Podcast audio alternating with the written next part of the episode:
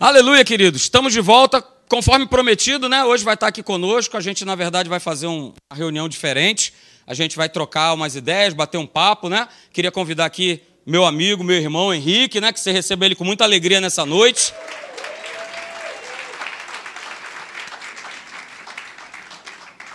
Amém. E aí, você que está me assistindo pela internet, deixa eu fazer contigo o seguinte. É, se você quiser participar, você está aí no canal do YouTube, entra aí no nosso chat, faz a tua pergunta, tá bom? Eu sei que vocês vão estar tá aí perguntando muitas coisas, mas a gente vai dar uma selecionada aí nas perguntas, tá bom? E aí a gente vai responder dentro da medida do possível. Mas vai ser, ó, bom demais esse bate-papo, você pode ter certeza disso, tá bom? Quero convidar também, né, a mulher de marrom, aleluia, né? Está acabando de fazer aqui o Pix, o, né, o CNPJ, aleluia, glória a Deus. Mas, não, meu amigo, eu quero você no centro. É você tem que estar no centro. Hoje é você. Você é o, você que vai trazer a palavra. Está contigo a palavra hoje, nessa noite. Não tenha dúvida. A gente aqui vai só, vai só tocar para você, mas quem vai fazer o gol hoje é. Quem vai fazer o gol hoje é você. Olha só, essa camisa aqui é do The Flash. Do The Flash, olha aí que maravilha. Responder rápido, né? Esse das respostas mais rápidas. As respostas serão mais rápidas, aleluia. Já fiz de Capitão América, já fiz de Homem-Aranha, fiz de The Flash. Legal, gente. Então, é, eu estava lendo essa semana e Paulo ele se dirige né, para Timóteo e ele se dirige para Tito. Ele fala para os dois, e você depois pode ver na tua casa, né? ele fala lá, 2 Timóteo, capítulo de número 3, e é um texto bastante conhecido que fala que nos últimos tempos os homens seriam, e, eles, e ele começa a fazer uma lista a gente pode parafrasear isso sem medo de errar, dizendo assim: olha, nos últimos tempos os jovens seriam, os homens seriam, as mulheres seriam, né? as crianças seriam, e aí vem uma lista de coisas. Né? E dentre elas, né, dentro dessa listagem, né, que, que é uma listagem muito ruim, né, dizendo que os homens serão é, ciumentos, serão maliciosos, e diz lá que seriam desobedientes aos pais. Isso me chamou a atenção como uma qualidade, né, digamos assim, desse final dos tempos que nós estamos vivendo. Você crê nisso, que a gente está vivendo esse, esse, fim de tempo? Sim. Né? Então, essa. E eu estava lembrando uma outra coisa, Henrique, que eu, quando era jovem, rapaz, se essa passagem existia na Bíblia, na minha época não existia, porque não era comentada, ela não era citada.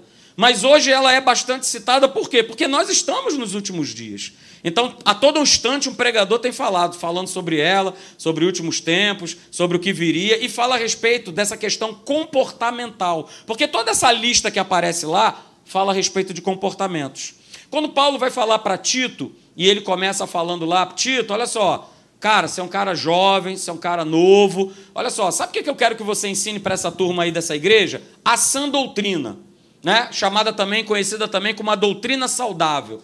E aí essa doutrina saudável também eram atitudes, também eram comportamentos, falando para os jovens, falando para os homens, falando para as mulheres, para as mulheres mais velhas, para as mulheres mais jovens, né? falando a respeito de comportamento, para que essa turma toda né, tivesse com a palavra de Deus, sabendo se comportar, sabendo viver né? E eu achei isso muito, muito importante. E a gente sabe, o Henrique também sabe, que isso passa pela nossa mente. Tudo dispara-se através de um pensamento, de alguma informação, daquilo que a gente viu, daquilo que a gente percebeu.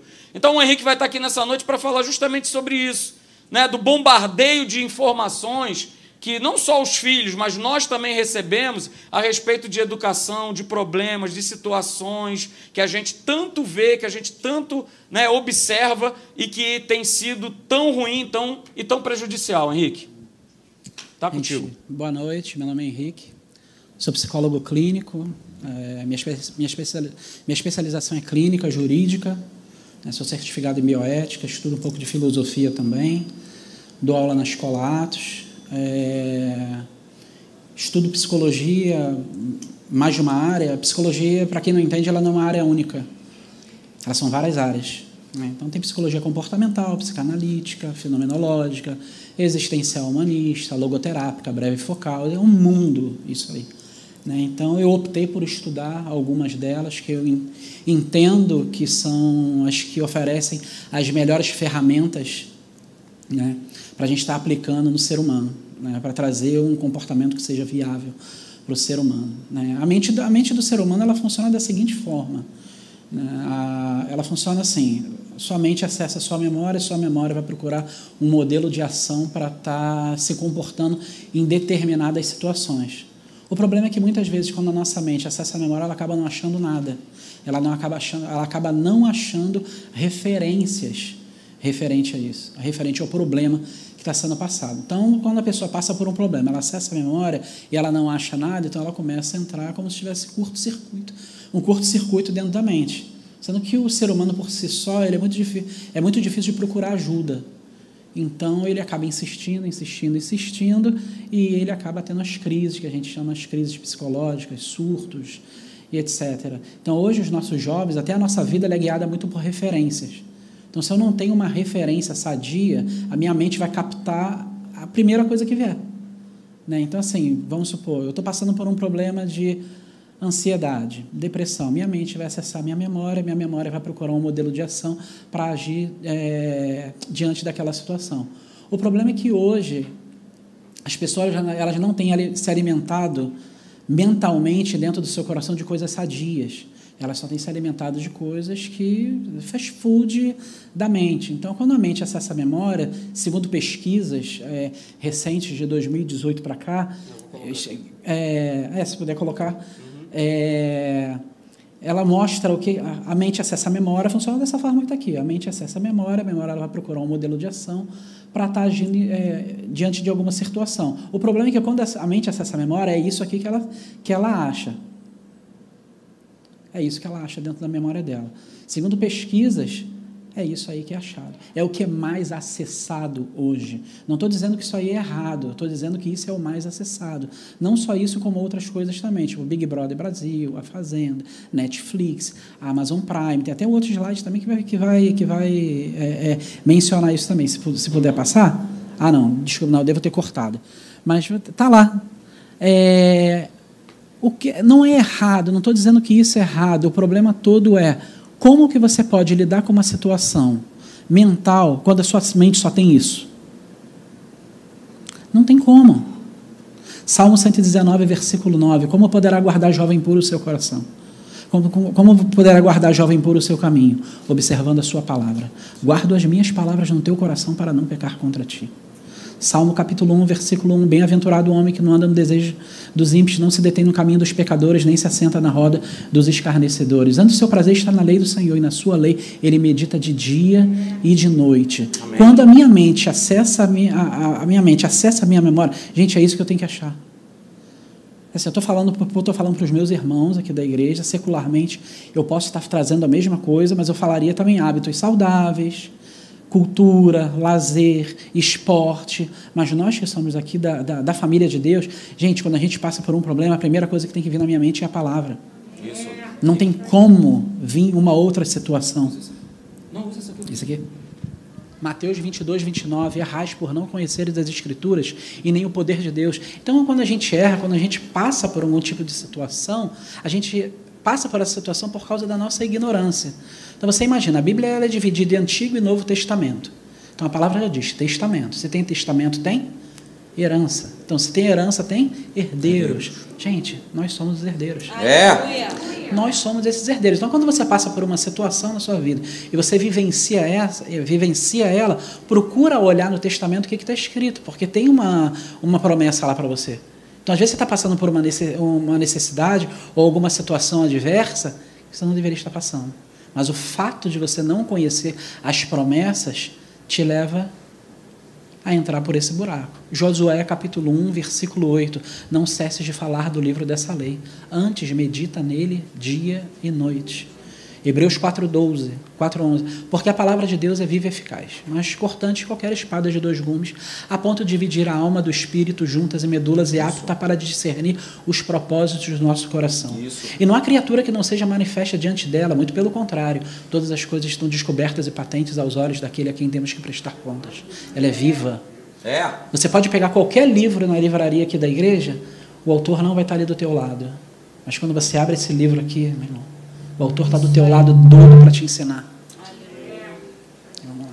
Glória a Deus. Tá. Gente, eu só queria pedir para quem está aí na internet, quiser participar com a gente, manda aqui pelo chat, que eu estou acompanhando aqui, e aí eu passo a pergunta para o Henrique, tá bom? Isso. E aí o Henrique colocou né, até essas questões aí do que, que o jovem acessa nessa memória, né? E hoje já entraram outras coisas, né?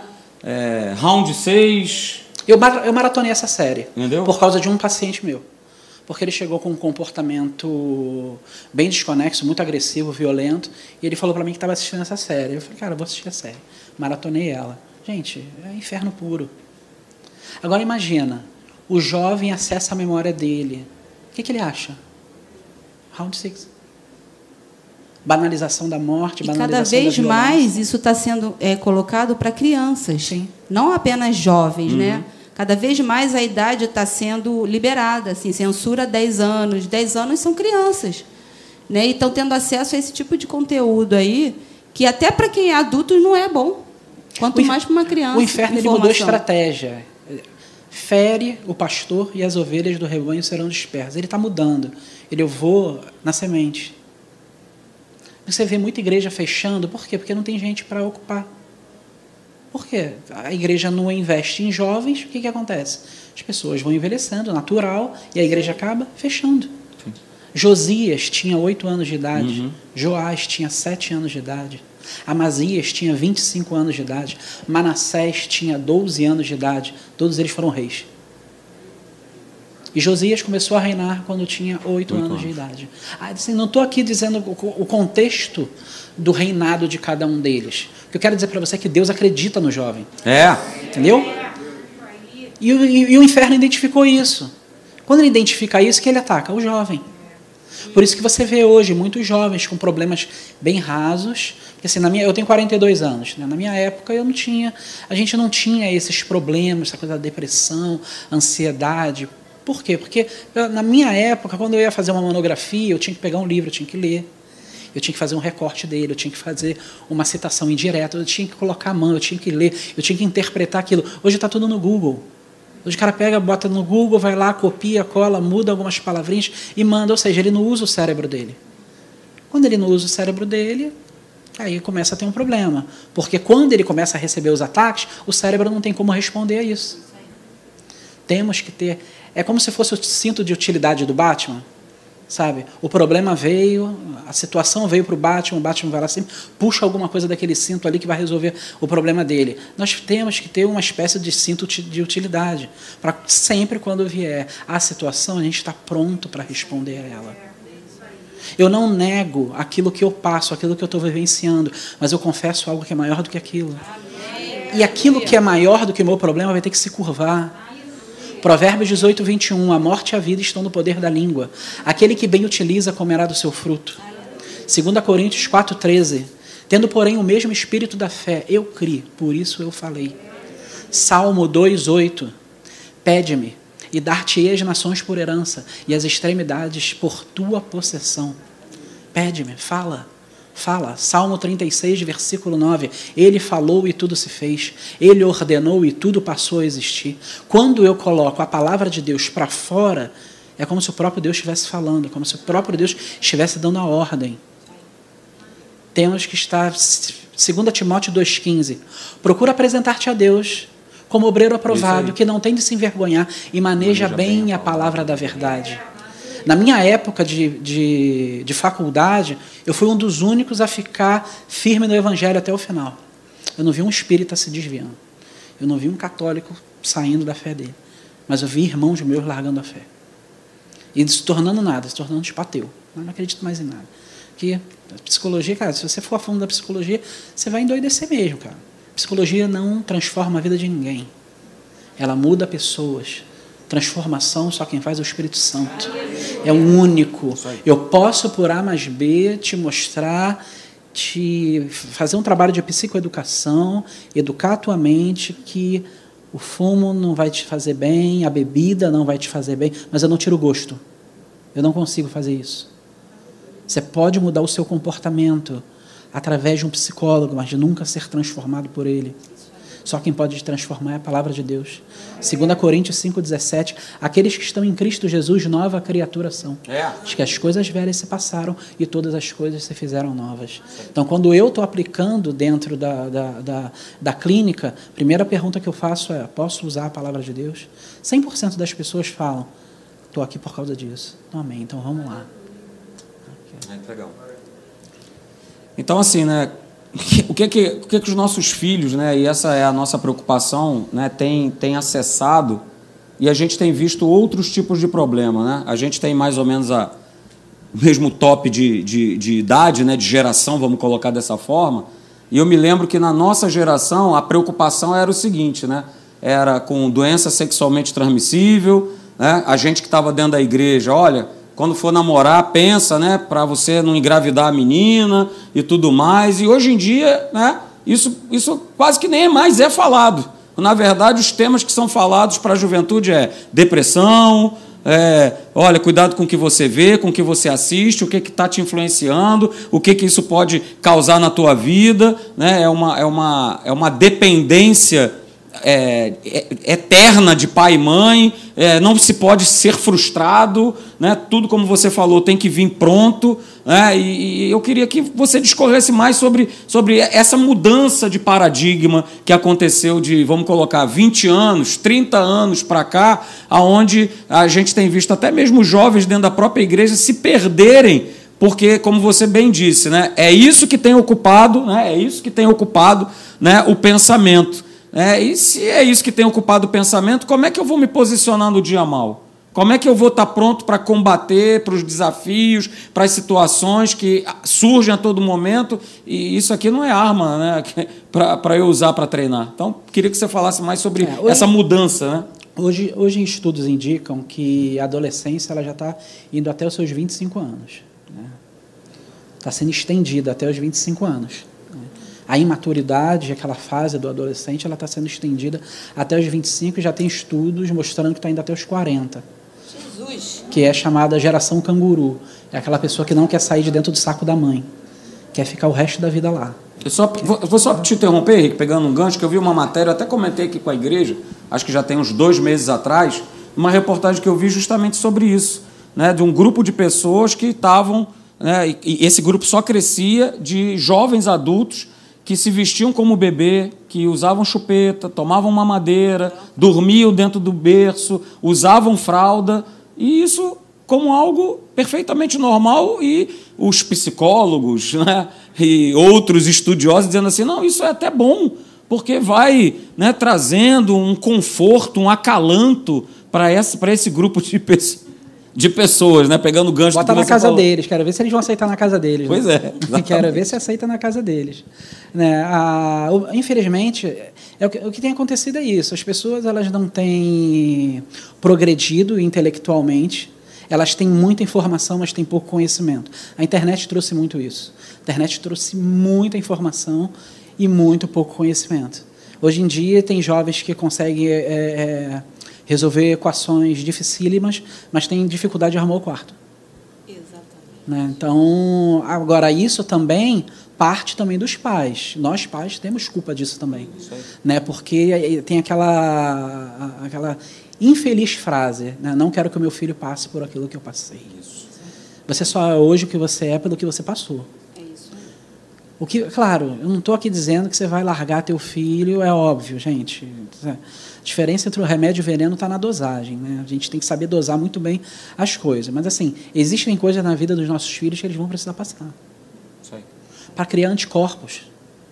Porque senão eles não vão saber o que é frustração. Hoje na clínica você pega muito isso. Jovens frustrados, aí você vê a frustração, ela é muito pequena. Ela é muito rasa. Tipo, a minha namorada terminou comigo, eu não quero mais saber da vida. Gente, isso não é motivo para não saber mais da vida. Mas sendo que o repertório que ela tem dentro do coração, dentro da mente dela é tão raso, é tão raso que é assim, ninguém quer se matar. Ninguém, ninguém quer se matar. Ninguém quer tirar a própria vida, né? As pessoas só querem tirar porque a única resposta que elas acham é essa: tirar a própria vida. Né? Só lembrar aqui do slide. A mente acessa a memória, a memória vai procurar um modelo de ação. Se ele, não, se ele acha só, tira minha vida, só vai achar tirar a vida. Mas se a gente abrir esse leque, mostrar para esse jovem, para esse adulto, que existem outras possibilidades sem ser tirar a vida. Então, esse dentro de um trabalho do psicólogo é isso, abrir o leque de possibilidades. Cara, olha só, é, não é a única pessoa do mundo, não é a pessoa que era é, separada para você, tem uma outra pessoa, fique calmo, de repente terminou agora, mas lá na frente vocês voltam com uma maturidade maior. Mas não, a primeira opção do jovem, não, cara, vou tirar minha vida, não, não, não, não vejo mais sentido nela. Sim, é muito raso. Mas é raso por quê? Porque não tem repertório. A mente está muito limitada. Tem muita informação, mas tem pouco conhecimento. Não tem sabedoria. Isso. É o que falta. Falta muita sabedoria é, na mente dos nossos jovens. Claro, não vou exigir para o jovem uma sabedoria, um menino de 15 anos de um homem de 40. Claro que não. Mas tem que ter um mínimo ali. Né? E isso, todo jovem, ele é regido por referências. Né? Hoje eu sou psicólogo, eu não sou psicólogo porque eu inventei a psicologia. Eu sou psicólogo porque existiram outros psicólogos antes de mim e eu tive referências e eu quis me tornar um psicólogo também. Então, as, os comportamentos também são feitos por referência. Né? Você vai, vai, pode perceber muito isso quando seu filho chega em casa, é, fala alguma coisa e a mãe vai lá e fala: Caraca, tá falando igualzinho, tá falando igualzinho o avô, tá falando igualzinho o pai. Por quê? Porque é uma referência. Eita, ela tá fazendo as brincadeiras igualzinho o pai.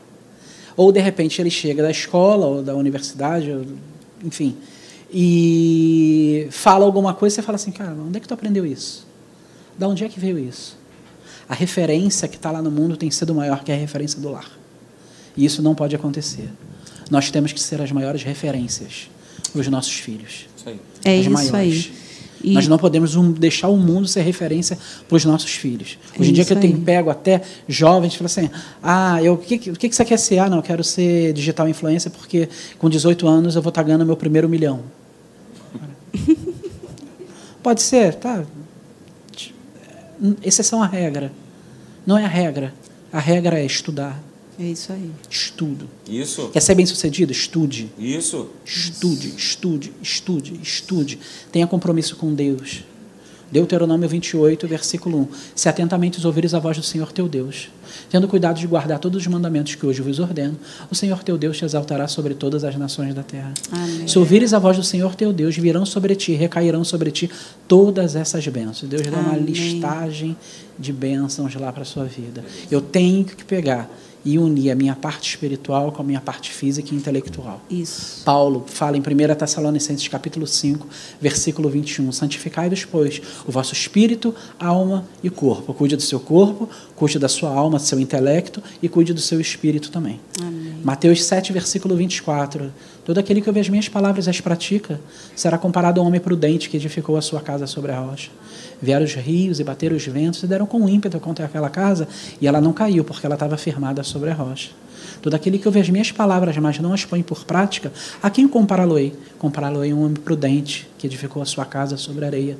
Vieram os rios, bateram os ventos e deram com ímpeto contra aquela casa, e ela caiu, e grande foi a sua ruína. Tiago, capítulo 1, versículo 22. Tornai-vos, pois, praticantes da palavra, e não somente ouvintes, enganando-vos a vós mesmos. Lucas capítulo 8, versículo 21. Jesus, tua mãe e teus irmãos estão lá fora e querem te ver. Quem é minha mãe? Quem são meus irmãos? Senão aqueles que ouvem as minhas palavras e as guardam. Lucas capítulo 11, versículo 27.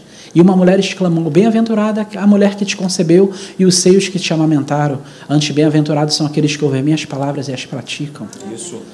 Prática. Prática. Intelectual, física e principalmente espiritual. Buscar em primeiro lugar. Mateus 6, 25. Por isso vos digo: não andeis ansiosos pela vossa vida, o quanto a vez de comer ou beber, nem pelo vosso corpo, o quanto a vez de vestir. Não é o corpo mais do que as vestes, e a vida mais do que o alimento. Observai as aves do céu, não semeiam, não colhem, não ajuntam celeiros. Contudo vos afirmo que o vosso Pai Celeste a sustenta. Qual de vós, por mais ansioso que esteja, pode acrescentar um côvado ao curso de suas vidas?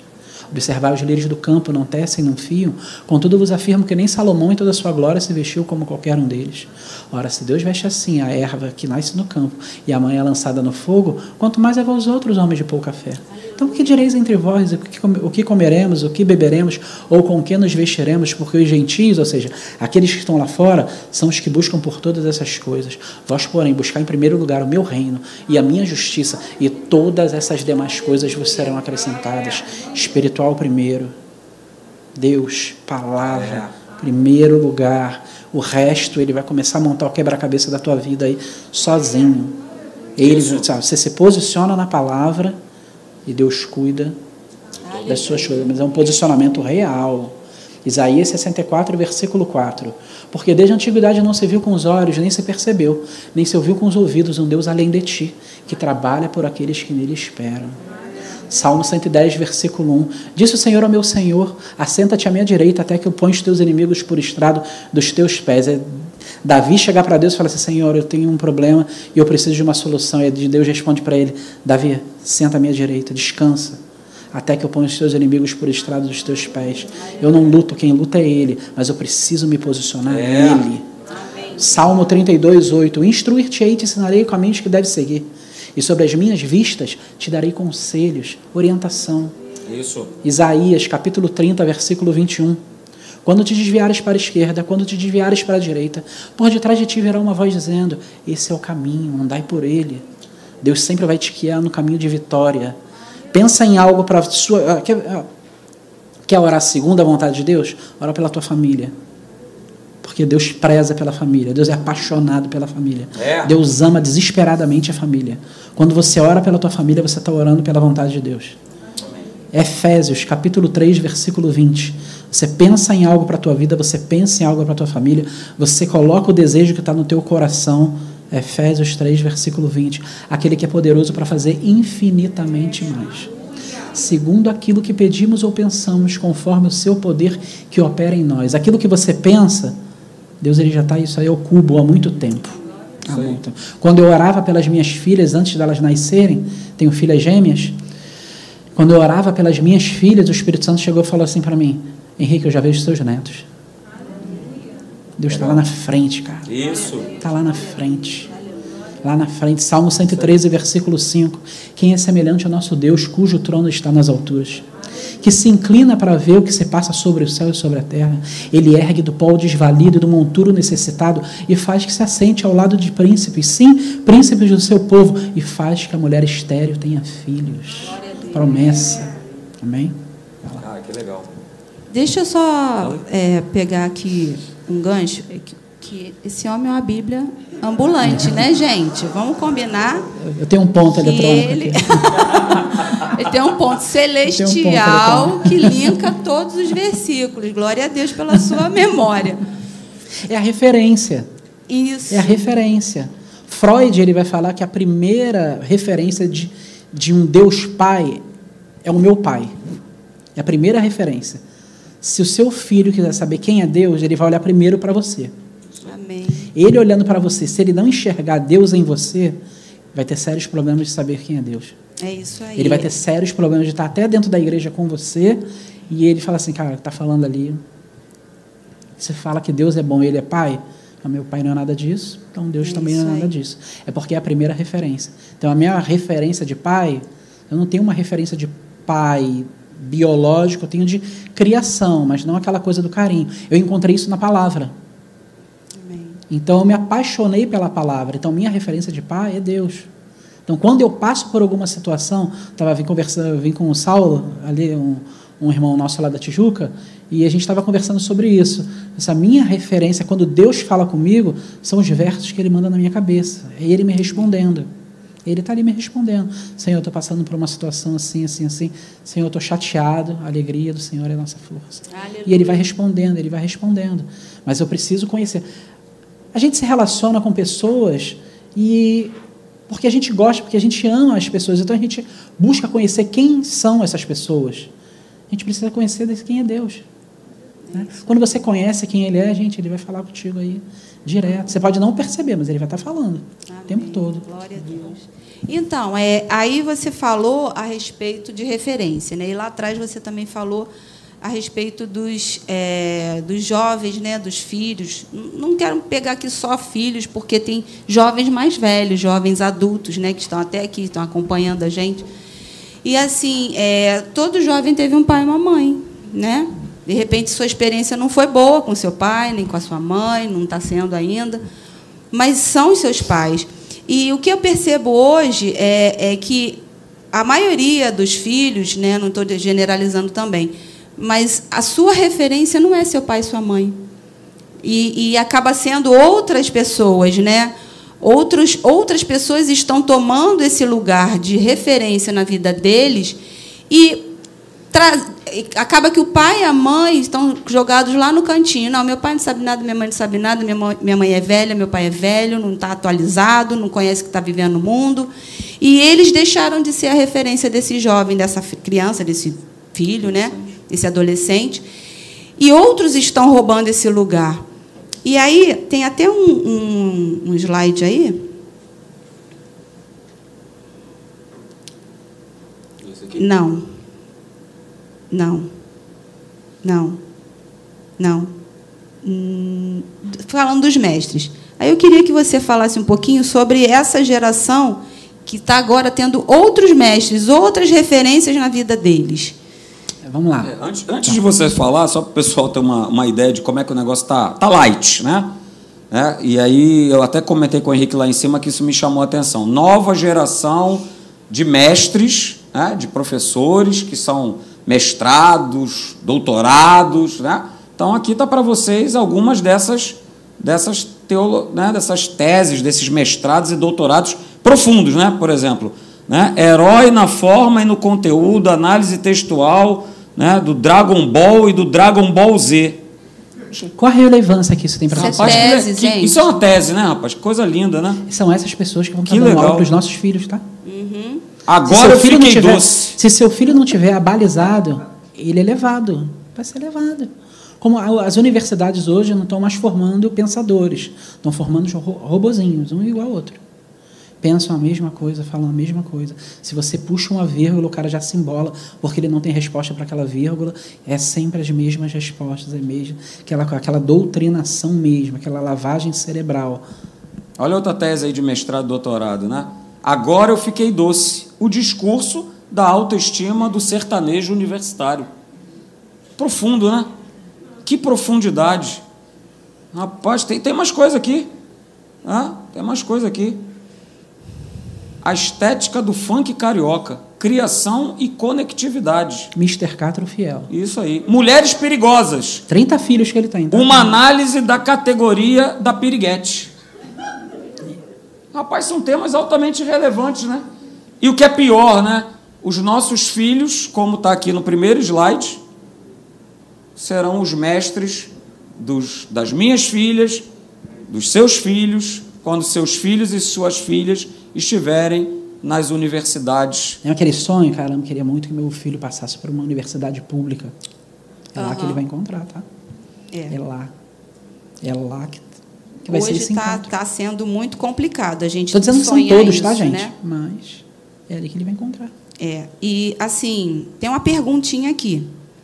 Vamos lá. É, há um risco de uma transferência de responsabilidade dos pais para a igreja? Responsabilidade para a família. O risco é para a família, né? porque, na realidade, não se deve fazer esse, esse tipo de transferência. A igreja ensina a palavra de Deus, a igreja ensina a orar, a igreja ensina as doutrinas básicas daquilo, Hebreus né, vai falar sobre isso. Hebreus capítulo 6, né, as doutrinas básicas ali do Evangelho, para que a pessoa possa ter um suporte ela caminhar uma vida de vitória. Agora, eu não posso pegar é, outras situações e transferir para a igreja, como educação, é, valores. valores. Isso aí tem que vir tudo da família. Claro, pode ser que a pessoa não tenha essa referência dentro de casa e glória a Deus que ela ache dentro da igreja. Uhum. Tá? Mas não deveria. deveria. A igreja ela, ela pode ratificar o que ela já está vendo dentro da casa dela. Né? Mas na realidade não, não pode ser transferido, não. Responsabilidade de pai e mãe é responsabilidade de pai e mãe. Eu pego muitos casos que às vezes a pessoa chega para mim e fala assim: estava é... até conversando com o pastor Marcela. Né? É, ah, o meu filho está com um problema e eu queria que você é, ajudasse a contornar o problema dele. E em quanto tempo você faz isso? Aí eu já respondi: em quanto tempo você estragou ele? Quanto tempo? Né? É, né, gente? Que as pessoas querem, trago a pessoa amada em três dias. Né? Não vai. Quero que mude no estalo de dedo. Às vezes eu estou aqui, estou citando os versículos bíblicos, eu estava conversando até com um paciente sobre isso. Cito aqui os versículos bíblicos, as pessoas chegam, batem no, no meu consultório lá, tá achando que eu vou também fazer um passo de mágica. Eu não vou fazer passo de mágica, é trabalho. Servir ao Senhor hoje, amanhã e depois. Amém. Perseverança, perseverança. É uma, é uma, é uma continuidade. Quanto tempo? Gente, isso é uma trajetória para o resto da vida. É uma trajetória que Uma vai... outra pergunta. É, você acha que os pais é, precisavam ter- é, é, mudar a abordagem dele com os filhos diante de tudo isso que os filhos estão vivendo hoje de informações que recebem, de modelos, de paradigmas que têm vindo a, a- a eles dentro de escola, dentro de faculdade, Rede social. rede social. Você acha que os pais têm que abordar o filho da forma como era antigamente, quando né, eles eram jovens, ou eles precisam mudar em algum aspecto? É, assim, é, é bom fazer uma anamnese bom do, é, do caso. Né? Cada caso é um caso. Mas o apóstolo Paulo ele fala em 1 Coríntios 9, 21, ele fala assim, fiz-me fraco para ganhar os fracos, fiz-me de judeu para ganhar os judeus. Fiz para aqueles que tinham lei como se eu mesmo vivesse debaixo da lei. Como aqueles que não têm lei, vivesse, como eu vivesse também sem lei. Nessa semana estava até conversando com, com um pai e ele tava, me trouxe essa questão. E eu falei, olha, não tem diálogo com a filha, tal, e eu falei, ah, você precisa entrar no mundo dela. Você precisa saber o que que essa menina está pensando. E a gente precisa saber. Os pais trazem muitas reclamações do tipo: meu filho entra na tela do computador e ele não para. E ele fica ali, eu já falei com ele tal, e ele não para, é a vida dele. Aí eu pergunto para o pai: qual o jogo que ele joga? Não sei. Com quem ele conversa? Não sei. Tá, como é que você quer proibir algo que você nem sabe o que é? Como é que você quer entrar numa situação, você nem sabe o que é a situação, você sabe que é um computador e um jogo. Você não sabe o que é. Tem que entrar. Entra lá, vê qual é o jogo, participa, vê lá, vê ele jogando. Você precisa entrar no mundo dessa, desse jovem para saber o porquê que ele está ali, por que ele está ocupando dele, o tempo dele com o jogo e não com outras situações. Mas primeiro você vai ter que entrar lá. Tipo a série Round Six. Peguei, tive que maratonar para eu entrar na mente do menino e saber o que estava acontecendo. Gente, dá trabalho. É trabalho, não tem jeito. Filho não vem com manual. É isso aí. Não vem com manual. Mas as situações vão acontecendo. Filho, vamos, vamos, vamos adentrar aqui. Vamos por- ver por que, que ele está se comportando dessa forma. Ah, está muito violento. Vamos ver o que, que ele está assistindo. Viu o que, que ele está assistindo? Violência? Está ali, está ali. A causa está ali. Já está ali. Porque às vezes a causa é algo muito simples. Você já viu, bateu o olho aquilo ali. Mas às vezes a gente não quer o simples, a gente quer o complicado. A gente quer complicar a situação. Não, é aquilo ali mesmo. Ponto. Corta. Pronto. Ah, vai reclamar. Cara, seu pai, você é a mãe. Quem é que manda dentro desse lar? Quem é que dá as cartas aí? É você. Ou tu coloca para chorar agora, ou no futuro é ele que vai te colocar para chorar, Isso. tá? Isso aí. Ou É, bota para chorar agora, ou lá É. no futuro, É é, ele isso que vai te colocar E, para chorar. e era sobre isso que eu ia é, comentar contigo, essa questão que a gente tem visto, né, que até mesmo já pessoas até com uma idade até maior têm uma grande dificuldade em lidar com frustrações, com perdas, é, com todas essas situações. é, e, e a gente está num ambiente da, da igreja, onde a gente ensina, onde a gente prega é, a palavra de Deus, e que eu, eu como pastor, sempre me pergunto muito o seguinte, né? A gente está pregando a palavra, a gente está ensinando, a gente está ministrando, e ainda assim a gente vê né, é, um- uma população, e principalmente de, de juventude, que não conseguem, mesmo assim, lidar com frustrações, com perdas, com o não, né, e, e- e talvez essa seja a grande pergunta, né, de como, de como lidar com isso, e eu acho que você já falou um pouquinho sobre isso, e nós falamos até isso lá em casa, né, apesar de serem meninas, ontem mesmo eu estava falando... Tem, tem algo para corroborar com isso, Uhum. que é tudo que a gente coloca diante dos nossos olhos, nossos ouvidos são sementes. Tudo, tudo. Você está aqui agora, você está sendo semeado. A questão é, o que você vai fazer com a semente? Isso. Parábola do semeador. O semeador, Jesus, saiu a semear sua palavra. Aí vamos lá para os solos. Solo com pedra, espinhoso, com areia, e vem aquele bom solo. Se a palavra cair num bom solo, ela vai frutificar 30, 60 e a 100 por um. Né? Você está sentado, tem uma fileira de pessoas aqui sentadas, um do lado do outro. A palavra está sendo ministrada, a semente está sendo jogada. Sua responsabilidade, pegar essa semente e cuidar.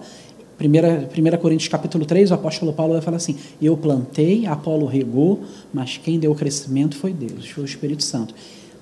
Estamos semeando aqui agora. Sua responsabilidade, abrir o teu coração e regar essa palavra todos os dias. Até quando? Até ela começar a dar o fruto. Uhum. Não é para sair daqui, ah, foi muito legal, foi uma benção tal. Chegou lá fora esqueceu. Caiu no solo espinhoso, pedregoso, meu amigo, perdeu. Foi-se embora.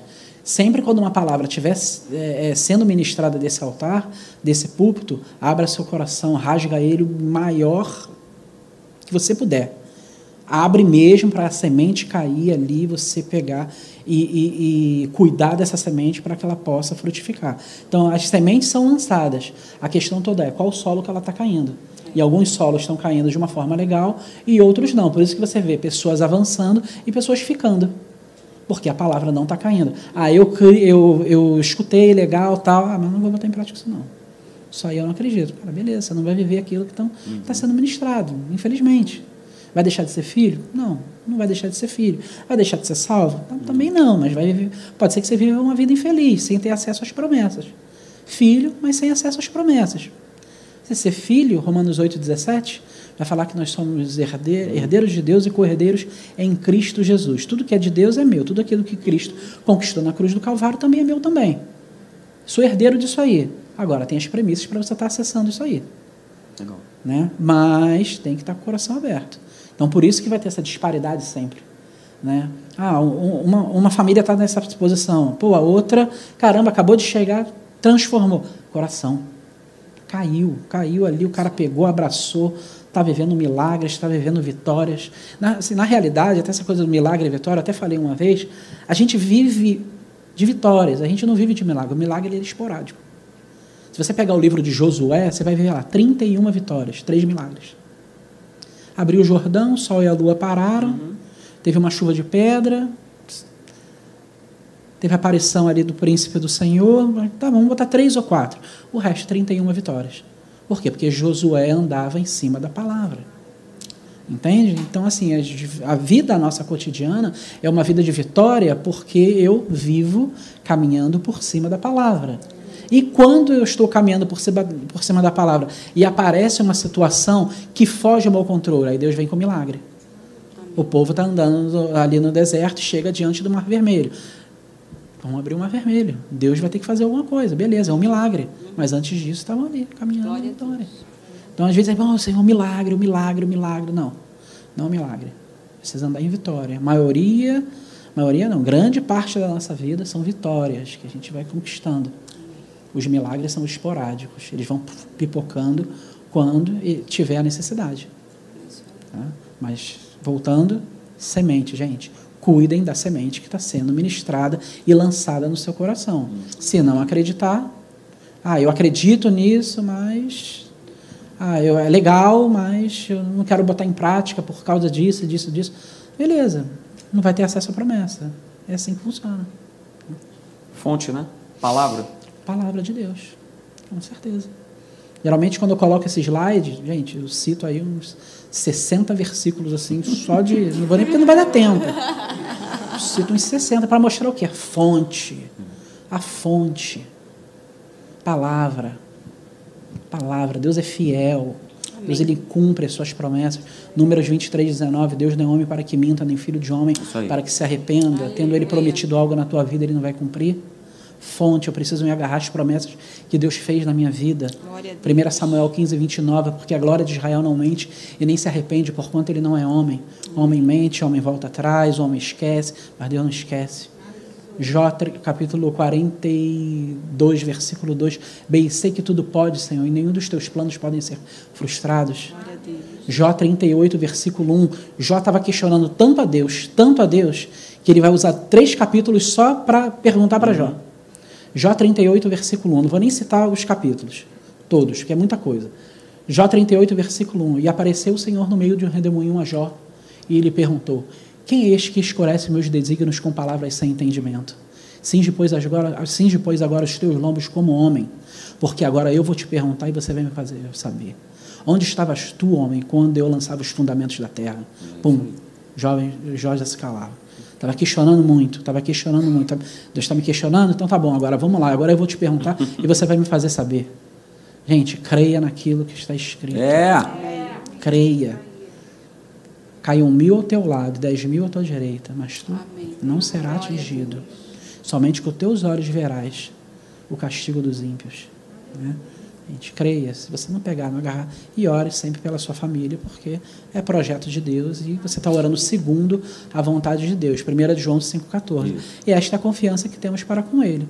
Quando pedimos alguma coisa segundo a sua vontade, Ele nos ouve. Família é vontade de Deus. Isso aí. Amém. Então, o que você poderia falar, Henrique, a respeito é, desses jovens que, assim, é, hoje em dia, a maioria dos jovens, eu falo de qualquer idade, que acessa a rede social, é, a rede social muitas vezes mostra uma vida fictícia, né, que não é a realidade. Né? É todo mundo sorrindo, todo mundo feliz, está todo mundo sempre bem. E isso a gente sabe que isso é uma mentira. Ninguém está sempre bem todo dia, toda hora, né? Olha a rotina aí, ó. Isso. E aí, e aí o que, que acontece? É, a, o jovem hoje em dia acha que ele tem que estar sempre bem. E se ele tem um dia mal, uma tristeza, ou não foi bem na prova, ou sei lá, acordou, não está de boa, não falou direito com a mãe, com o pai, e aí isso já é motivo do dia dele, a semana toda, o mês todo, acabou. Não tem mais alegria, não tem mais força, não tem mais disposição, não tem mais ânimo acaba vivendo uma vida também rasa, como você falou, superficial. E aí eu trago para nós aqui a nossa realidade de igreja, né, de, de vida com Deus, que a gente crê na palavra de Deus e a gente tem ministrado, tem ensinado.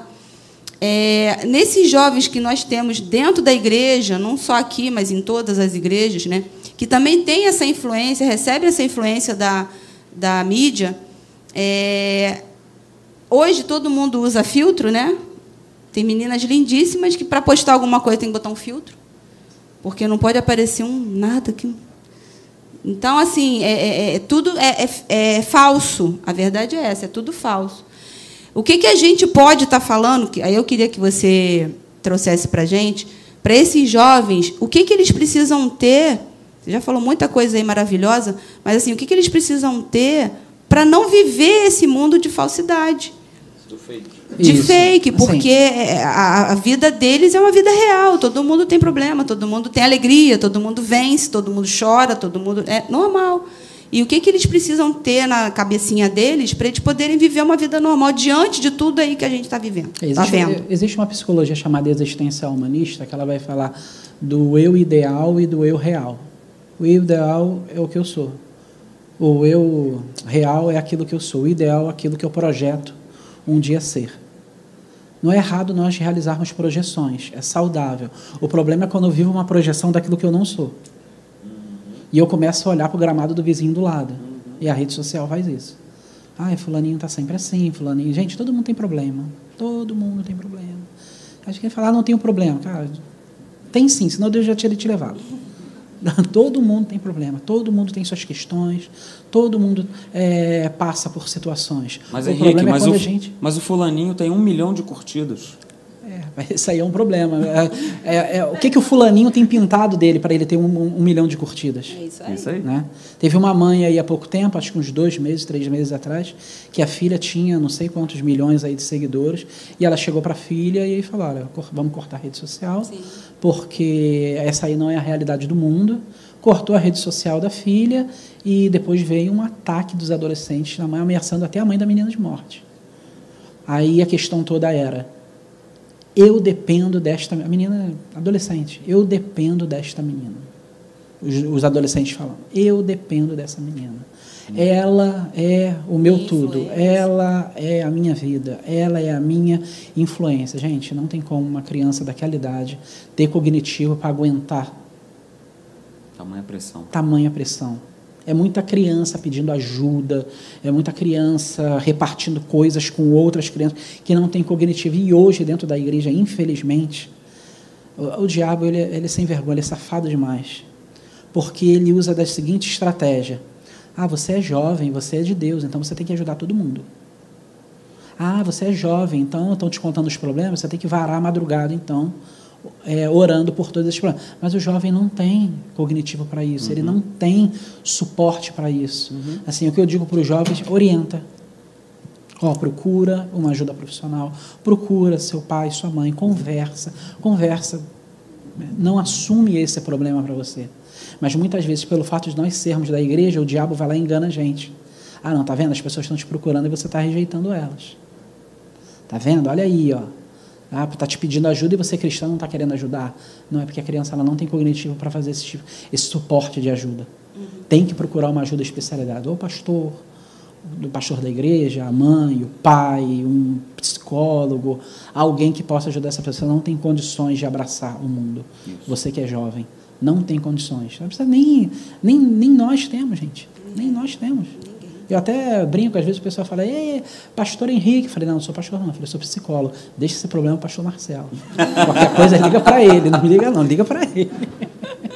É muito, gente, é, é, o peso é muito grande, gente. É muito grande. O peso mental é muito grande. O peso é, é, do sofrimento de uma outra pessoa é muito grande. Mas qual é a nossa é, a, a, a, a sabedoria que Deus nos orienta? Olha só, entendo, posso orar por você, mas olha só, busca uma ajuda profissional. E assim, não tente viver algo que é projeção ainda. Se Deus colocou algo no seu coração, fica tranquilo, viva a palavra que ele vai cumprir.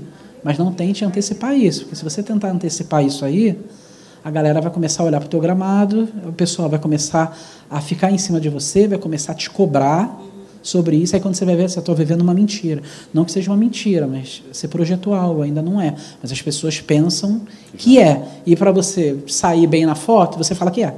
Isso. Aí pronto. Aí tá traz tá lá. Isso. É uma bola de neve, né? É uma bola porque aí você não vai conseguir sair disso, porque você, afinal de contas, tem seguidores. Isso. E aí você não pode decepcionar os seguidores, seguidores, porque você tem que estar sempre bem. Eu sei porque lá em casa a gente estava passando por uma coisa mais ou menos parecida com isso, uhum. com a pequenininha. Pandemia, vou fazer um canal. Ah, oh, o canal, que lindo, maravilhoso. Ai, falava de Deus, aí ensinava umas coisinhas, fazia uns teatrinhos. Ótimo, distraiu a cabecinha dela, só que ela chegou num ponto de tipo assim, sábado, ah, a gente tem que fazer não sei o que, a gente vai sair para não sei onde. Não, mãe, não posso. Por que não? Porque é o dia de eu gravar meu vídeo. Eu falei, você grava outra hora. Não, mãe, eu tenho que gravar, porque eu já marquei com meus seguidores que eles vão. Falei, Luísa, você não vai fazer isso. Você não vai deixar de viver, de sair, de passear, de resolver as coisas que você tem que resolver, porque você tem que fazer vídeo. Aí foi um momento assim de muita DR lá em casa entre a gente, porque ela acreditava que ela tinha um compromisso e ela levou aquilo a sério. Sábado eu tenho que gravar meu vídeo. E aí eu falei: não, acabou, chega. Você não vai mais fazer isso, você não vai mais viver para isso, você tem a sua vidinha, você é criança, você não tem emprego, você não ganha salário, você, isso é só para você se distrair. Está tomando um vulto maior, então vamos parar. E aí a gente deu uma freada nisso. Então, assim, é, é, é muito perigoso. E, assim, hoje existem pessoas, é adultos, gente, que vivem disso. Uhum. A profissão, ganha-pão é isso. Orcaholics, né? É, a, ah. a profissão é essa. E acaba acontecendo o quê? As pessoas ficam emocionalmente exauridas. Você, você chegar no topo é possível, o problema é você se manter nele.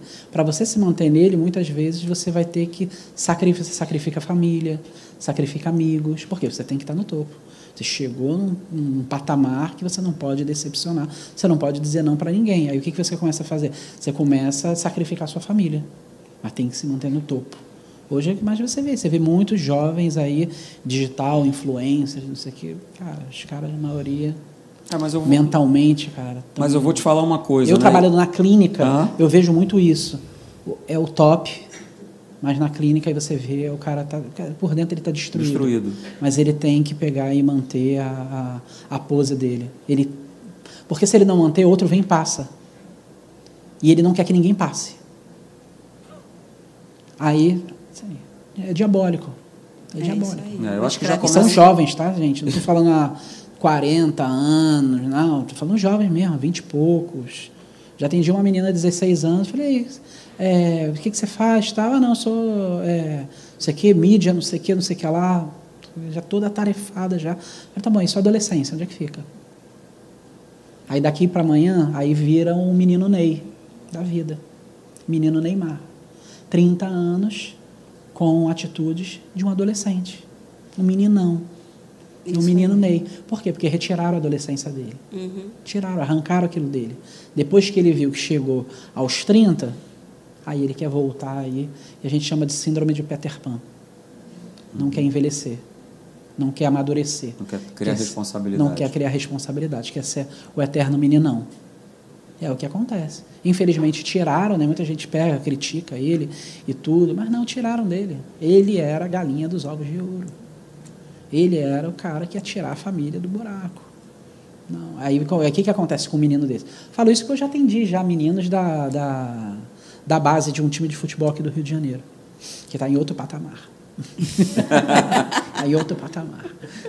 E é assim, pai na arquibancada, Vambora, vambora, vambora.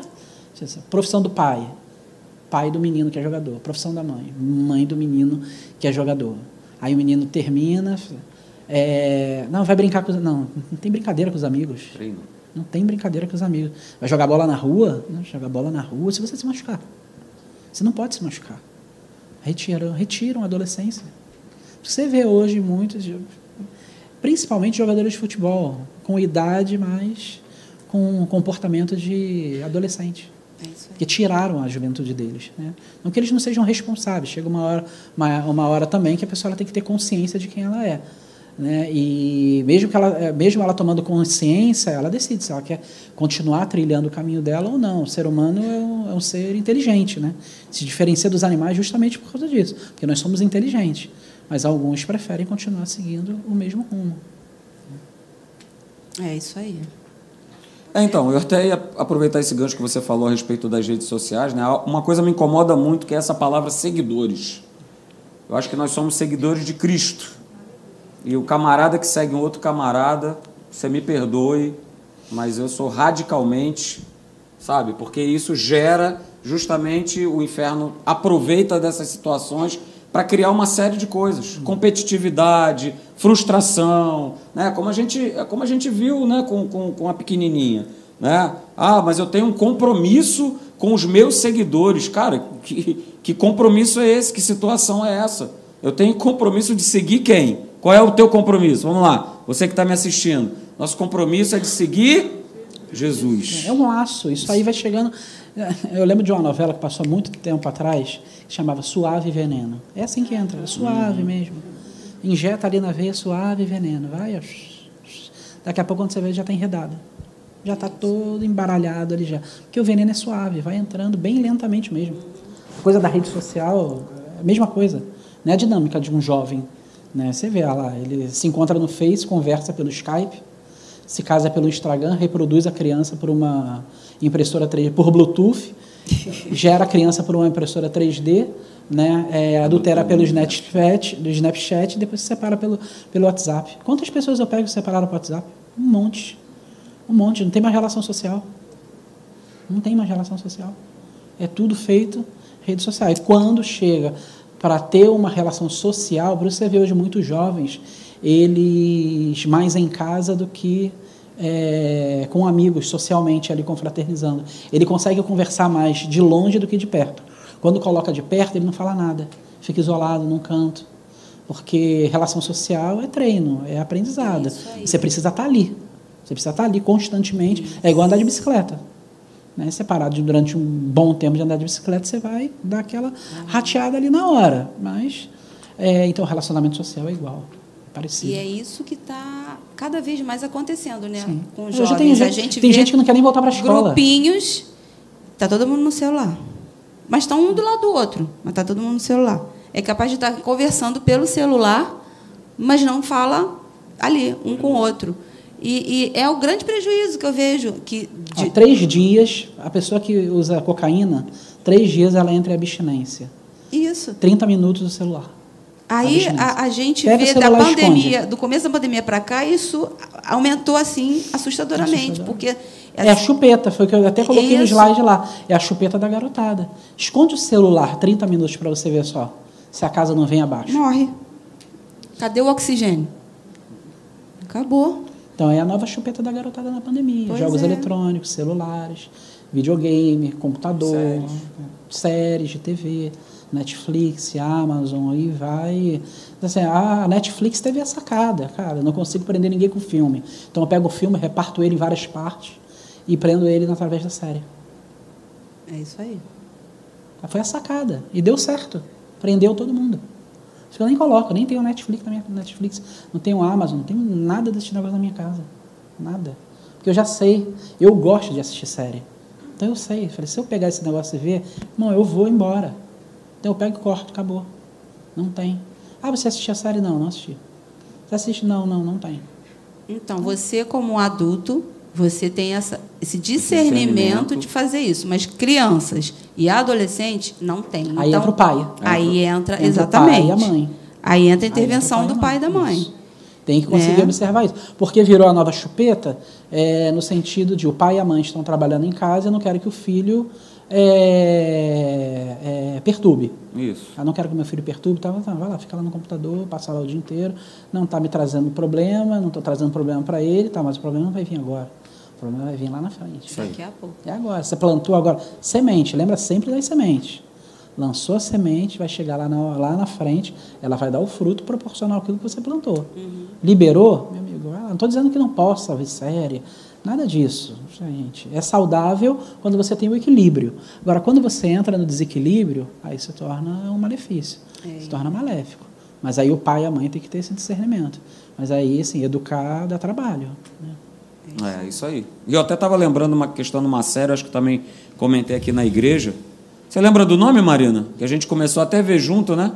Que falava a respeito assim, poxa, a menina tinha morrido e estava sendo recebida num, num- num suposto céu. Era do céu, lembra? Me ajuda aí o nome aí. Good, Good Place. Place, é. Good Place. Falei, cara, que legal. Olha aí, uma série cristã. Olha que maravilha. Tá muito Falei, bom Marina, vamos assistir juntos. Porque tá falando e tal. Que aí, rapaz, o negócio começou a ficar estranho. Porque ela virava pro suposto anjo que a recebeu ali e falou assim: Poxa, mas tá errado, eu não era para estar aqui. Pô, porque lá na terra eu mentia, eu roubava, eu matei, eu. Falei, Ô, Marina, tem alguma coisa errada aqui. Vamos, vamos ver mais um pouquinho para a gente ver onde é, que, onde, onde é que isso vai parar. E aí, uns dois, três capítulos, né? O camarada que é o tal anjo, que está todo mundo no céu, tudo era fake. Na verdade, ela tinha chegado, era no inferno. E estava ali tudo bonito para que ela fosse convencida que ali ela estava no céu. Mas aí ela tinha que pegar, por isso que é good place, né? Plim! Olha aí. Né? Ela, ela tinha que ser convencida que ela estava num lugar bom, mas na verdade, aí daqui a pouco ela pegava um trem que ela ia para não sei onde. Eu falei, Marina, para, para, para, para, para, para, para. Para que isso aí vai dar uma confusão na sua cabeça e está dando uma confusão na minha. Porque eu estava pensando que era uma coisa e na verdade foi outra completamente diferente. Semente, tá vendo? Mas eu estava junto com ela assistindo a série. A gente estava junto, podendo assistir, né? E pegar e ia chegar o momento de falar assim, Mariana, olha só, não dá mais, né? A mesma coisa quando eu passando lá na sala e vi assistindo o tal do, do Round 6, né? O Round 6. E eu falei, rapaz, vou te falar, hein? nem num filme de guerra aí, daqueles, né? Fomos heróis do Mel Gibson e tal, aquela coisa. Rapaz, eu nunca vi tanto, tanta matança em série, e- só que assim, de uma maneira banal, por ser um, um jogo. Né? E eu falei, cara, e censura 10 anos. 16 anos. 16, 14, 10, cara, para um adulto assistir aquilo ali já seria extremamente prejudicial. Imagina para um É, mas a adolescente. censura é 16 anos, mas as crianças têm acesso. Tem acesso, exatamente. Eles veem a hora que querem. Então, queridos, olha só, o que eu quero, o que a gente está querendo com esse bate-papo todo é que você, pai, mãe, você é a porta de entrada da sua casa e dos É seus isso aí. filhos. Não transfira essa responsabilidade para ninguém. Você até me desculpa, tá, Henrique? Nem para o psicólogo. Não transfira essa responsabilidade para ninguém. Essa responsabilidade é nossa, é de cada um de nós. E nós temos um algo maravilhoso, uma ferramenta. A gente está falando sobre ferramentas, uma ferramenta maravilhosa chamada Palavra de Deus, que está à nossa disposição. A gente é cooperador. A gente é cooperador, exatamente. A gente tem a palavra que coopera conosco na criação dos nossos filhos, e é por essa, é por essa palavra, é por esse livro que eles têm que ser criados. Que, ah, mas eu não quero, ah, mas é. é como o Henrique falou, olha só, dá trabalho. Dá muito trabalho. A gente é pai de uma adolescente e de uma pré-adolescente, idades diferentes. O nosso trabalho ele é dobrado, porque são fases diferentes. Né? Apesar de serem filhos do mesmo pai e da mesma mãe, são pessoas diferentes com vontades, com querências, com desejos, com sonhos, com personalidades diferentes. Dá trabalho? Dá trabalho. Mas a gente não pode pegar e largar na mão de um eletrônico, de um aparelho, de uma outra pessoa, né, de um grupo. Do tio né, da igreja. Né, do tio da igreja, né, do, sei lá de quem. É a responsabilidade que é nossa, que é de cada um de nós. Cada um de nós. Nós precisamos assumir essa responsabilidade e não deixar que, como a gente viu aí, né, eles recebam essas chupetas eletrônicas para a gente poder fazer o que a gente quer, para eu ter um momento aqui em paz com a minha mulher, da gente poder ver o nosso filme tranquilo, tá? Mas o que que elas estão fazendo? O que que eles estão fazendo? E isso é, é de suma importância. Então a gente trouxe você aqui, Henrique, né, para a gente poder estar é, tá mais uma vez, trazendo esse alerta para a igreja, esse alerta para cada um de vocês, para cada um de nós, e quando eu falo vocês, eu e a Márcia, nós estamos inseridos nisso. Porque nós somos pais também e nós cometemos as nossas falhas, né? mas esse bate-papo aqui é justamente para que, através desse bate-papo, o Espírito Santo possa trazer essa inspiração e esse freio. Porque o Henrique falou algo que ontem nós comentamos, conversamos com. Né? Assim, em casa, todo dia tem um DR com as garotas. Todo dia. Ah, dá trabalho, é cansativo. É, é sim. É muito, é desgastante. Às vezes a gente chega cansado um dia de trabalho e a gente tem que estar, tá, muitas vezes, falando as mesmas coisas, mas falha as mesmas coisas. Porque eu falei para elas, apesar de elas serem meninas e uma só até 10 anos, eu falei: olha só, é melhor você chorar, é melhor você apanhar, até se for o caso, de mim ou da sua mãe, do que depois você apanhar ou chorar lá fora. Porque o mundão lá fora, ele não alivia, ele não faz carinho em ninguém, não. Mundão aí fora bate, bate doído. Vão te humilhar, vão te pisar, entendeu? Então a hora de você aprender é aqui dentro de casa. Para que você, quando você estiver lá fora, né, aquilo que você aprendeu de valores, de palavra, você possa, como o Henrique falou, se posicionar em Deus e falar: opa, não, não, não, como é que é? Ah, como é que é? Vale a pena ver de novo, aleluia. São mestres maravilhosos aqui. Né? Olha Enquanto só. ele coloca, a gente entende que quando os pais tomam Maravilha. determinados comportamentos, a gente entende que vocês querem acertar. A gente entende, eu quero acertar também. Isso aí. Mas muitas vezes a gente erra. Mas quando a gente erra, a gente não erra na intenção de errar. A gente erra na intenção sempre, a gente quer acertar. É Mas às vezes, aí. no meio do turbilhão, a gente acaba tomando algumas decisões meio desesperadoras, porque a gente quer acertar, mas acaba errando. Uhum. Tá? A gente está condenando ninguém Exatamente. que não. Mas é, na verdade, vocês querem acertar. Na verdade, esse bate-papo, e ele, e ele vai acontecer outras, em outras ocasiões, é para que nós sejamos alertados, porque os nossos filhos vão enfrentar isso aqui. Já estão enfrentando. Já estão enfrentando. Os discursos no Big, Big Brother. Já estão enfrentando. Meu Deus do céu. E aí o que, que a gente precisa fazer? Enem. É, então, mas aí o que, que a gente precisa fazer? Né? É, é ter essas memórias de pai, mãe e filhos terem uma vida de relacionamento com Deus. Porque na hora que aparecer né, essa questão aí, as dinâmicas da estação da Lapa e adjacência. Ô, oh, rapaz, isso é uma tese, né? Vamos lá, vamos lá, vamos ser sinceros. Olha que maravilha. Cara, não dá, não dá. Agora eu fiquei doce, essa aí eu achei a melhor, vou até dar uma procurada.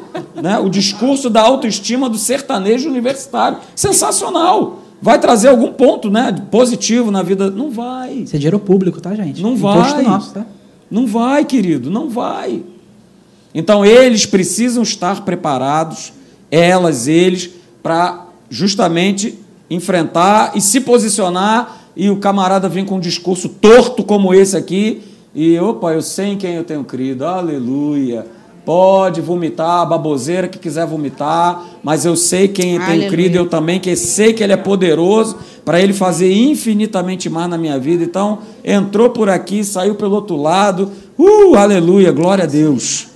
Mas nós precisamos equipar os nossos filhos nós somos os responsáveis. Seja você que tem um filho de um ano, de três anos, é agora, é nessa idade que eles Isso. precisam ser treinados. Isso. Não espere treinar o seu filho quando ele tiver 10, 15, 17. Aí poderá ser tarde demais. Eu estava na live, eu vou deixar só para você complementar. Eu estava na live nessa sexta-feira e eu tenho sempre o hábito né, de estar tá vendo, porque as pessoas fazem pedido de oração né, durante a live. E um dos pedidos de oração que apareceu, né, em que eu, eu pude orar, um menino de 12 anos, uma pessoa, não sei se era mãe, se era algum parente, pedindo oração pelo menino de 12 anos que tinha no dia anterior cortado seus pulsos. Menino de 12 anos, gente. Eu comecei a chorar na live. Já tinha passado, eu já tinha, eu já tinha orado. E eu chorei, porque é um menino de 12 anos. O que, que leva um menino de 12 anos a cortar os pulsos? O que, que leva? E eu falei, Senhor, tem misericórdia dessa vida, meu Pai. Por que, que ele chegou até esse ponto? Por que, que ele chegou até esse momento? E ali eu pude me compadecer e orar por aquela criança, porque é uma criança, 12 anos.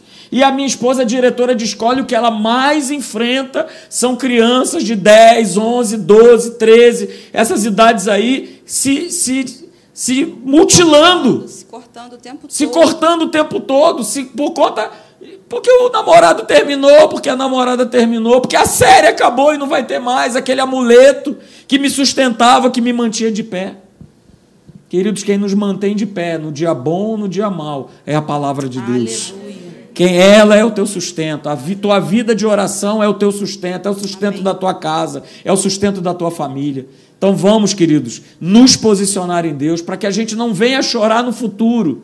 E aí depois é tarde demais. E aí depois fica um querendo buscar culpados, né? Onde, é onde eu errei? Senhor, onde eu errei? E a gente está né, trazendo né, o Henrique, trazendo pessoas de Deus para estarem justamente fazendo esse alerta para cada um de nós, que o tempo é hoje, a hora é hoje, é de nós né, estarmos juntos dos nossos filhos. E uma coisa importante que a gente falou lá em cima, né, foi passado para a nossa geração de que a gente tinha que ser amigo dos nossos filhos. Isso foi ensinado, eu lembro. Eu lembro que era muito cobrado, porque os nossos pais, né, que hoje estão com 70, 60, 70, 80 anos, eram pessoas rudes, eram pessoas brabas. Então, né, a gente foi criado com, uma, com um discurso de dizer assim: ah, ah, você tem que ser o melhor amigo do seu filho, melhor amigo do seu filho. Cara, você tem que ser pai, você tem que ser mãe, você tem que exercer autoridade sobre a vida do teu filho para que ele te respeite como pai e como mãe. A questão da amizade é uma consequência, isso vem depois. Mas o que tem que vir agora é o respeito do teu filho, da tua filha e enxergar em você um pai, enxergar em você uma mãe, né? enxergar em você autoridade espiritual sobre a vida deles. Se tem uma autoridade espiritual sobre a minha vida, esse alguém é meu pai, esse alguém é minha mãe. E é isso que ele precisa, eles precisam enxergar nas nossas vidas. Ah, nem que desculpa. Só essa parte do se cortar, às vezes, quando o jovem ele faz isso, é porque é a única opção que ele tem de chamar a atenção dos pais. É, Mas ele é, tenta chamar a atenção dos pais é de todas as formas. Muito ele não lá. consegue, ele vai lá. Inconsciente, tá, gente? Isso não é consciente, não. É. Inconsciente. Porque quando ele se corta, o pai e a mãe dão atenção. Então, às vezes, é, é para chamar Essa atenção, semana tá? eu atendi uma menina que estava assim. Ela tinha aprontado muito lá e levaram lá para minha sala. E aí eu conversando com ela, aquela coisa toda, e ela assim, com os braços assim.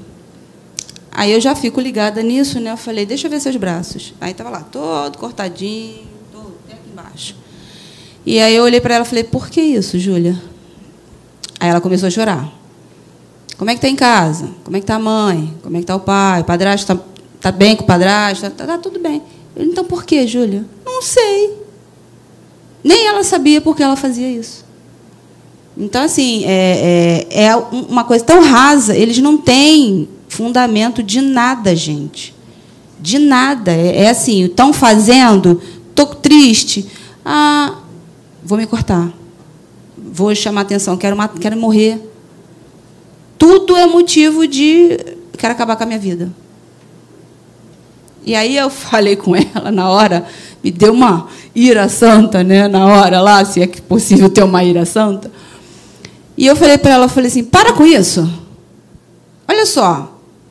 Você sabe de onde eu vim?" Aí eu comecei a contar para ela um pouco da minha história. Eu estudei escola pública que nem você.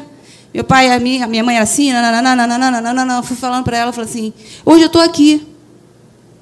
E aí? Foi fácil? Não foi não, Júlia. Chorei muito sozinha em casa. Tinha muitos irmãos, irmãos pequenos. Eu era mais velha. Chorei muito sozinha em casa. Tive que parar de estudar de manhã para estudar à noite, porque meu pai não podia me bancar. Tive que trabalhar. Morri, não, Júlia. Estou aqui. Parei de estudar? Não, Júlia. Estudo até hoje. Aí ela ficou assim para mim. E aí eu falei para ela: eu quero que você pare com esse seu comportamento, eu quero ouvir coisas boas de você aqui, você aqui na escola, e semana que vem a gente conversa de novo. Ah, então tá, e foi embora.